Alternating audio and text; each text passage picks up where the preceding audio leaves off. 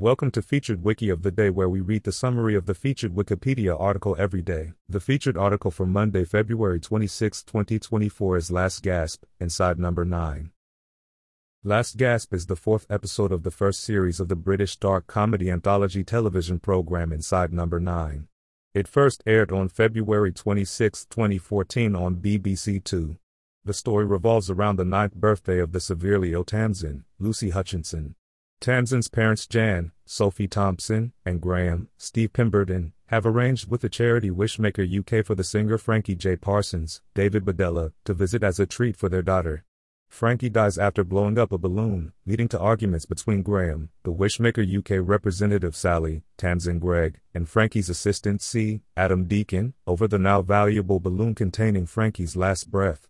The story, written by Pemberton and Reece Shearsmith, was inspired by someone Pemberton had seen on Swap Shop who collected air from different places. Last Gasp is a morality tale that satirizes and critiques celebrity culture.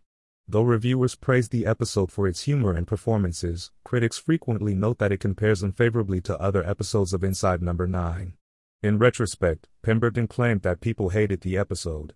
On its first showing, Last Gasp drew 872,000 viewers, lower than any previous Inside Number 9 episode.